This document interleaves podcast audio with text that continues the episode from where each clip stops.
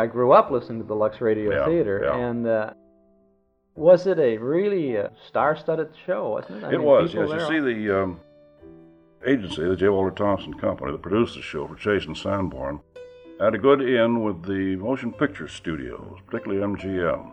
And at that time, the motion picture studios, Metro Goldwyn Mayer, 20th Century, and Universal, all of them, had contract players. They had uh, stars, or young stars, particularly under contract. And they would get them to come on the radio show, you see, for not a great deal of money. Because it was really part of their contract to do that. Of course, the other big stars, they just paid, and it was quite a thing to be on the show. But they got many of their players from the studios because the studios said, do it. Then, when the contract system ended, which it practically is gone now, there's no studio has a lot of people under contract performers. That ended, and there was just no more available talent. Then you'd say, okay, pay me my full price, you Yeah. see. At network radio's height, no dramatic show was more popular than CBS's Lux Radio Theater. Between 1936 and 54, it never finished lower than eighth in the ratings, and it was radio's top show between 1947 and 52.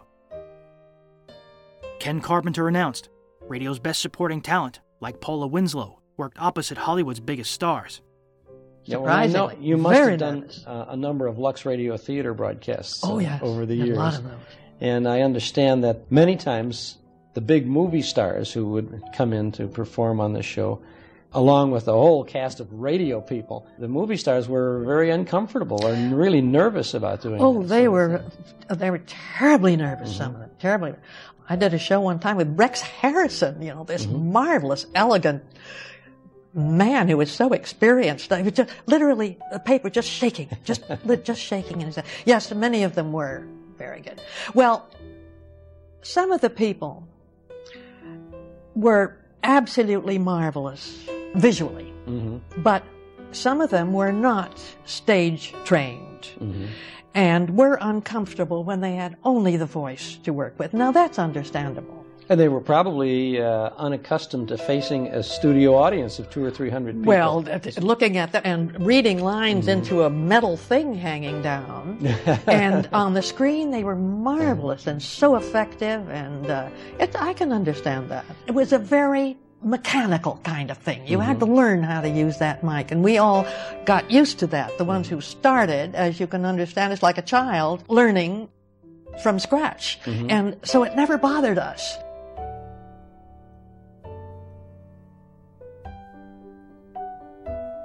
Mondays at 9 p.m. Eastern was appointment radio, and CBS built the rest of its Powerhouse Monday schedule around Lux. It helped shows like My Friend Irma, Inner Sanctum, Screen Guild, and Arthur Godfrey's Talent Scouts reached new heights. It was also radio's most rehearsed show. All the players were expected to be available for an entire week leading up to the live Monday broadcast. John Gibson, better known as Ethelbert on Crime Photographer, remembered the schedule. Some of those uh, were such wonderful plays, and we had wonderful casts. We worked with wonderful people. And uh, we had such a thrill playing these in a big theater with an audience. Yeah, it was really a lavish production. You have a full orchestra, you have Yes. a live audience, and you'd have all top names playing. It was always three or four leading roles, uh, either Broadway or Hollywood actors. How long would you rehearse for a show like that? Well, as I recall, we would take several days. I remember the original Lux Radio Theater. Before acting became unionized, it took a whole week to prepare an hour broadcast. Vincent Price, one of Hollywood's only stars contractually allowed to do as much radio as he wanted, remembered working the show. It was really extraordinary. Cecil B. DeMille was the host, and uh, William Keighley, and different people, you know, I mean, very distinguished directors. The fact that all of the money went to the Actors Fund was very impressive. Besides, I suppose it had one of the biggest listening audiences of all time. And these dramas were rehearsed like plays. You know, you rehearsed a full week. A TV version of Lux premiered in 1950. How long were you associated with the Lux Radio Theater? Well, I'm trying to think. Probably, uh, well, I started in, in about 1943, I think, and mm-hmm. was with it until its demise when they went to the Lux Video Theater. Yeah. Then moved over to the television end of it and did the Lux Video mm-hmm. Theater. That was quite an experience. The early days of television were like the early days of radio to a certain extent. In other words, you tried uh-huh. things, and everybody was learning. The great thing, the thing that I enjoyed, and it was tough, but it was all live. Television was done completely live in those days. We did a kinescope for the uh, repeat out here, but the uh, the show itself, the hour of video theater, was done completely live, dramatic show. Tough on actors. I don't know how they did it because lo- learning their moves, not only their lines and their acting, but their moves, where they had to be, and changing clothes behind sets, you know, dressers dressing them. It was a very uh, difficult thing to do, but once you did it, you had a great sense of accomplishment that you could do it. They must have been out of breath running from one set to They the next. They were next. at you know. times. Oh, No yes, cuts. yes, Yeah. yes. You betcha. The stage manager just grabbed and hauled over to the next set. That's quite a sight. Near the end of the radio run, it was estimated Lux had gone through more than 50,000 pages of script, 500 stars, 1,500 supporting players, 20,000 music cues, and 20,000 sound effects. In 1954, Lux was still rated fifth overall with a 6.2. But even radio's most famous dramatic show wasn't immune to the times. Towards the end of the season, it was announced that CBS and Lux would be cutting ties in June. All that was left was to put a bow on one of the most successful shows in radio history.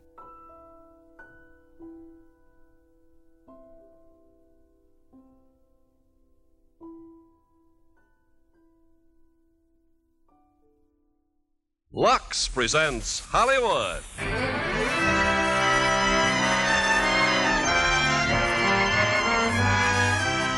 Lever Brothers Company, the makers of Lux Toilet Soap, brings you the Lux Radio Theater, starring Dan Dailey and Dorothy McGuire in A Blueprint for Murder. Ladies and gentlemen, your producer, Mr. Irving Cummings.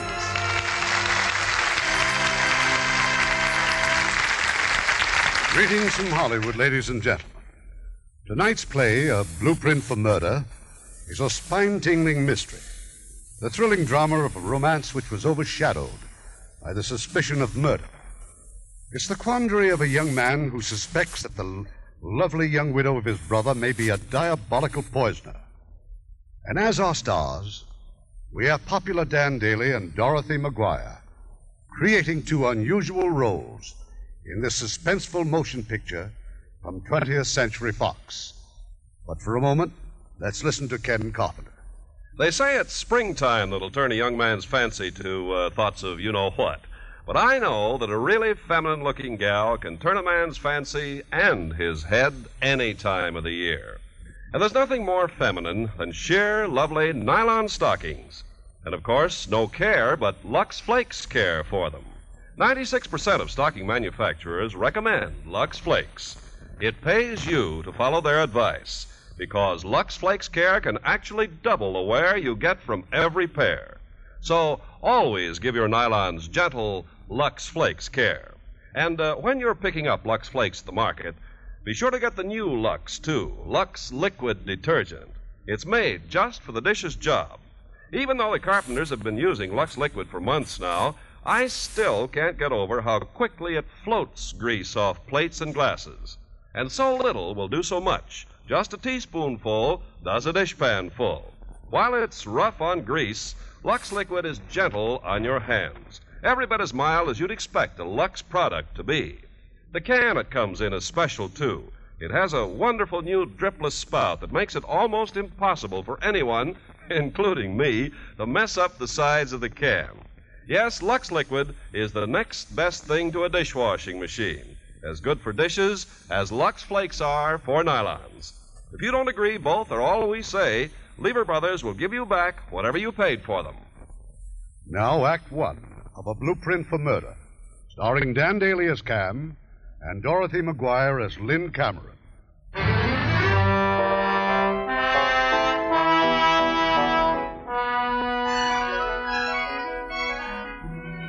The telegram was waiting for me in New Orleans. Telegram from Lynn. I took the next plane back and rushed to the hospital. Late that afternoon, the doctor was able to give us some real encouragement. And so I think our worries are over, Mr. Cameron. But she was a mighty sick little girl. You still don't know what was wrong. Not for sure. The tetany test was negative. Tetany? Those muscular spasms she was having, they're quite characteristic. Well, I'm sure she'll have quite a comfortable night. I understand you're the child's uncle, is that right? Yes, her father's dead, and my brother. I'm very attached to both children and their stepmother. Now, Mrs. Cameron's had quite an ordeal. Why not uh, take her home? We, uh, we'll have a special nurse on duty, and if anything at all yes, comes I'll, up. I'll try and get her to leave now.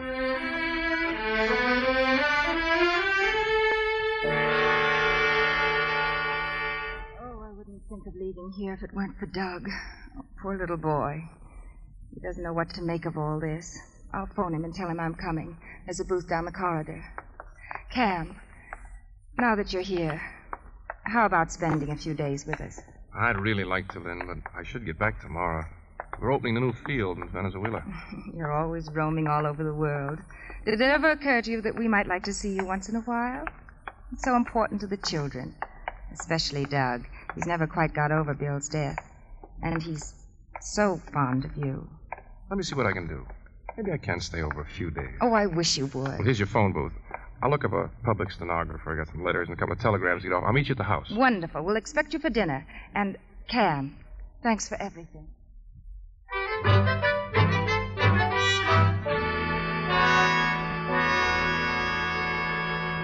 Gosh, Lynn, do I have to go to bed? Can't we play just one more game? It's way past your bedtime, Doug, and tomorrow's school. But Uncle Cam's only going to be here for a few days. And we're going to have fun for those few days, too. How about the ice show tomorrow? Oh, boy. Gee, I wish Polly could go, too. It was awful last night, Uncle Cam.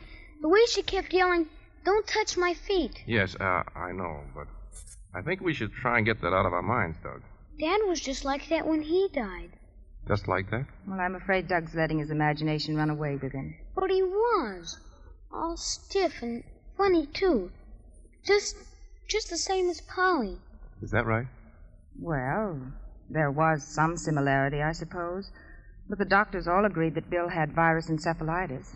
Anyway, there must be a lot of things with the same symptoms. Yes, I suppose so. Have you told Uncle Cam about your baseball team, Doug? Boy, have we got a team. I knocked two home runs last week. Uh, if we were up in Boston, Slugger, we could see the Red Sox play. Say, how about letting Doug spend the summer with me?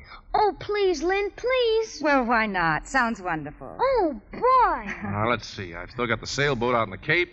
I don't know to take care of the weekends, and during the week, we... Lynn took us up to Lake George last summer, and I learned a lot about boats, Uncle Cam. Seems to me Lynn's been mighty good to you. She sure has. Well, good night, Uncle Cam. Good night, Doug. Good night, Lynn. Sleep well, dear. And just call if there's anything you want. I will. See you in the morning, Uncle Cam. You've been wonderful. The way you're bringing up those kids. They're nice kids. It hasn't been hard. When their mother died, I thought no one would ever be able to take her place. They really love you, Lynn. I don't see how they can help it. I always thought Bill was a lucky man, and now I'm beginning to realize just how. Oh, excuse me. Hello? Yes. Yes, we'll be right there. Cam, that was Dr. Stevenson at the hospital. Polly? He told us to come right over. She's had a relapse.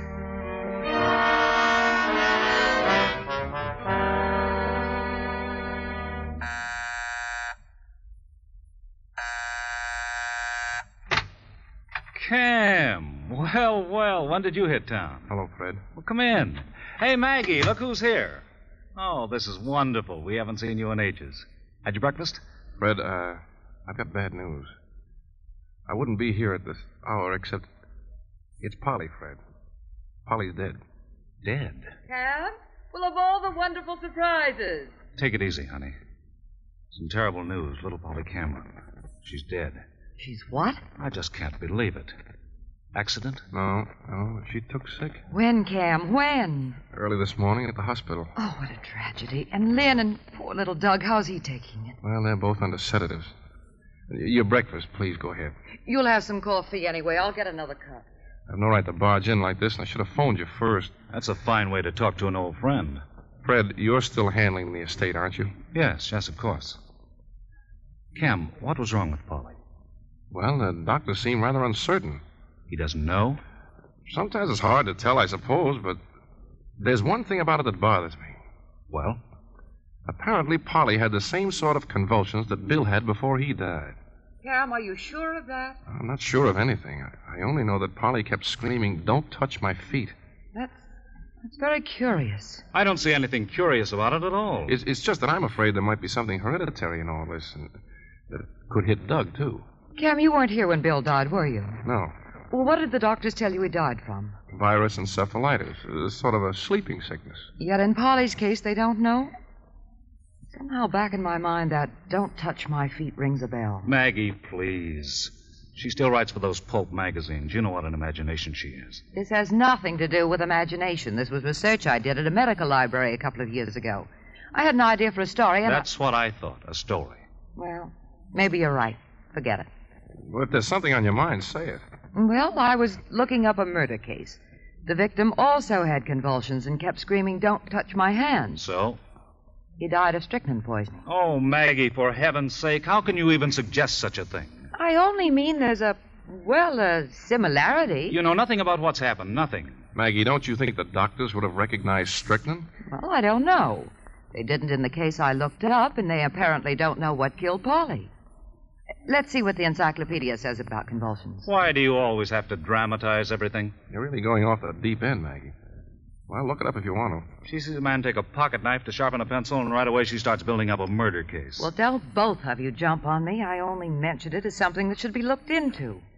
Anyway, here it is in the encyclopedia. Let me see it. Well, they, they list eight causes. Tetanus. Only tetanus would have required a cut. Obviously, it wasn't rabies. Epilepsy? There's no history of it in the family. With all these others, like a brain tumor, there would have been earlier indications. All except one. Well, Read it. poisons, especially the alkaloids such as strychnine. That doesn't prove anything. No, of course not. Uh, I'd like to use your phone. I'd like to call Dr. Stevenson.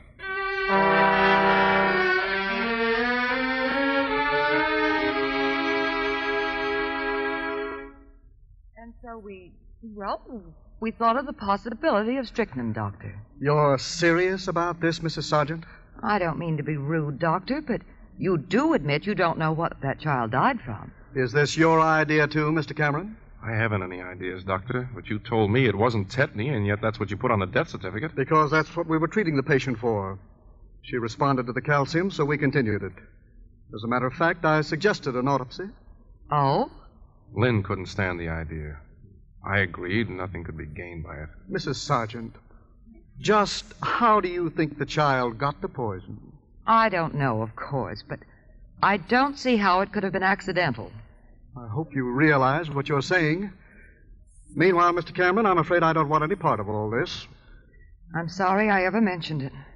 Come on, Cam, let's go. Thank you for seeing us. You're quite welcome, Mr. Cameron. Who could have done it, Maggie? Who? Oh? Several people. For instance.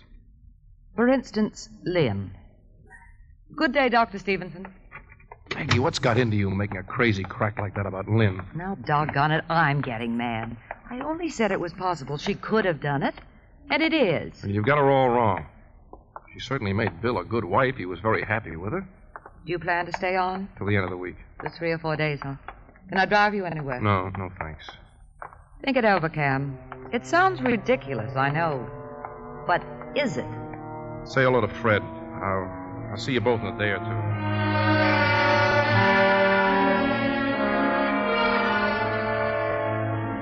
I was with Lynn most of the next few days. More and more, I realized what a wonderful person she was. Her warmth and affection for Doug helped so much to soften the blow of his sister's death. Never did Maggie's suspicions seem more fantastic than now. Must you really leave tomorrow, Cam? I've stretched it as long as I could, Lynn, but I'll be back as soon as I can. You can rely on that. I don't know what I would have done without. Yes, Anna. It's the phone, ma'am, for Mr. Cameron. It's Mr. Sargent. Tell him I'll call him back later, Anna. No, no, no. Go on. I'll run upstairs and see if Doug's asleep. I'll take it in the study, Anna. Yes. I just wanted to know if you're still leaving in the morning. Yes, of course. Why? Well, I. I hesitate to talk about it on the phone. It's about your brother Bill's estate. Well, Under the terms of his will, Lynn shares in trust. She receives only the interest unless. Well, unless what? Now, I don't want you to think we're jumping at conclusions, Cam. We're not. It's just that I. Unless what? Unless both children were to die. Both Polly and Doug. Fred, what the devil are you trying to say? Well, it could provide a motive. I'm not amazed at you. I know how all this must sound, Cam, but I think you ought to stay over another day so we can talk it over. All right. All right, I'll see you in the morning.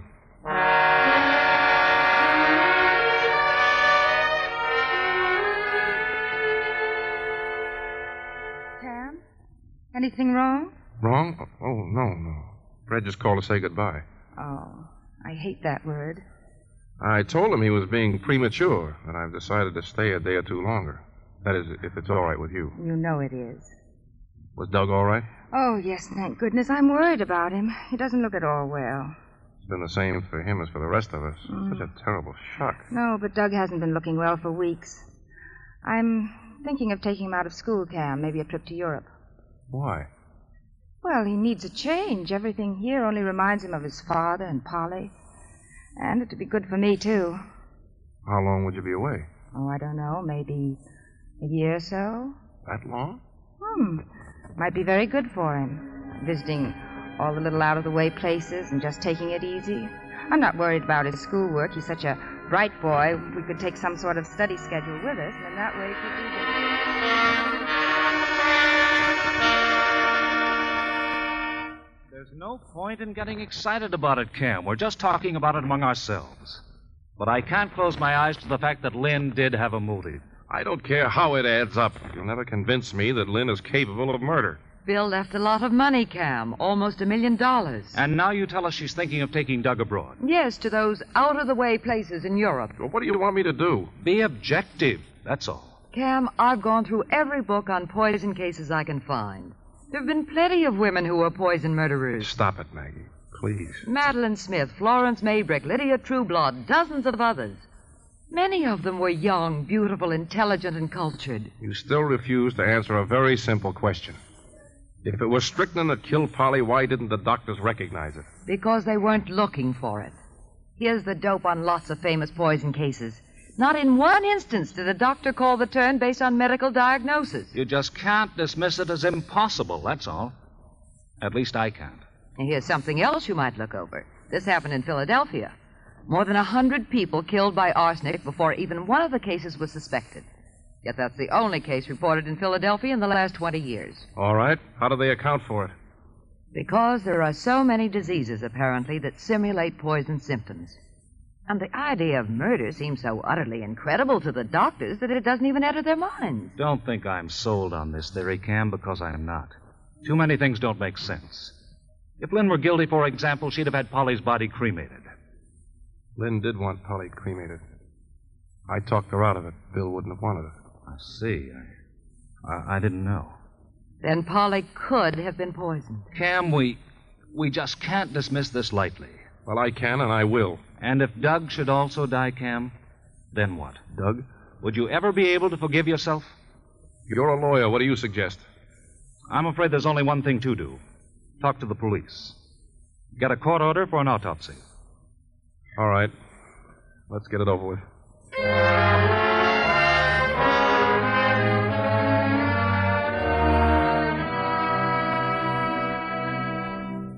Cam? Aren't you coming in? Dinner's ready. Hmm? Oh, oh. What's the matter with you? You've been staring out of that window for half an hour. Ever since you got that phone call. Where's Doug? I told you. He's having dinner at his friend's down the street. Lynn, uh, I've got to talk to you. Well, can't it wait until after dinner? No, it can't wait any longer. Lynn, I- don't know how to begin. That phone call before, it, it was about Polly. Polly was poisoned. Poisoned? Yes. Oh. Why, it just couldn't be. Cam, there must be some mistake. I'm afraid not. But how? How could it have happened? The police think it was intentional. Police? Yes, it was their medical examiner who performed the autopsy. They want you and the servants down for questioning tomorrow morning. Oh, but this is impossible. It doesn't make any sense. The police, what, what gave them the idea of performing an autopsy? Lynn, you know Dr. Stevenson wasn't certain what caused Polly's death. No. Well, uh, there was a reason for thinking it, it could have been strychnine. The symptoms are almost identical. And you knew about this, and you didn't even mention it to me. I didn't think they'd find anything wrong. There was no purpose in upsetting you. I, I know it's miserable being dragged down to the police for a lot of Oh, stupid well, that can't be helped, but there's one fact we can't get away from. If Polly was poisoned, then somebody did it. And it's up to us to find that somebody. Yes, ma'am. I'll need your help more than ever now. I'll be here. Thank you.